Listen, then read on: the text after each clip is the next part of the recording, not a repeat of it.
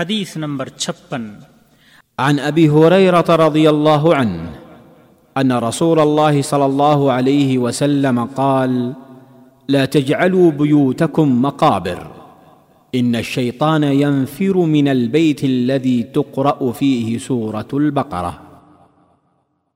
صحیح مسلم حدیث نمبر دو سو بارہ سات سو اسی۔ عبادت ذکر اور تلاوت قرآن سے گھر کو آباد رکھنا۔ ابو رضی اللہ تعالی عنہ سے روایت ہے، رسول اللہ صلی اللہ علیہ وسلم نے فرمایا، اپنے گھروں کو قبرستان نہ بناؤ۔ بے شک شیطان اس گھر سے بھاگ جاتا ہے جس میں سورہ بقرہ پڑھی جاتی ہے۔ فوائد نمبر ایک، اس حدیث سے پتہ چلا کہ عبادت، ذکر اور سورہ بقرہ کی تلاوت سے گھر کو آباد رکھنا چاہیے۔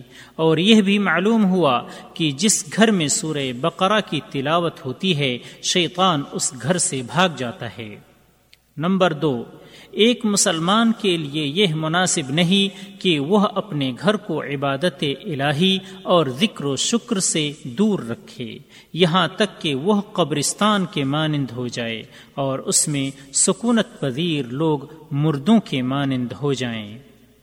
راوی کا تعارف حدیث، ملاحظہ ہو حدیث نمبر تیرہ۔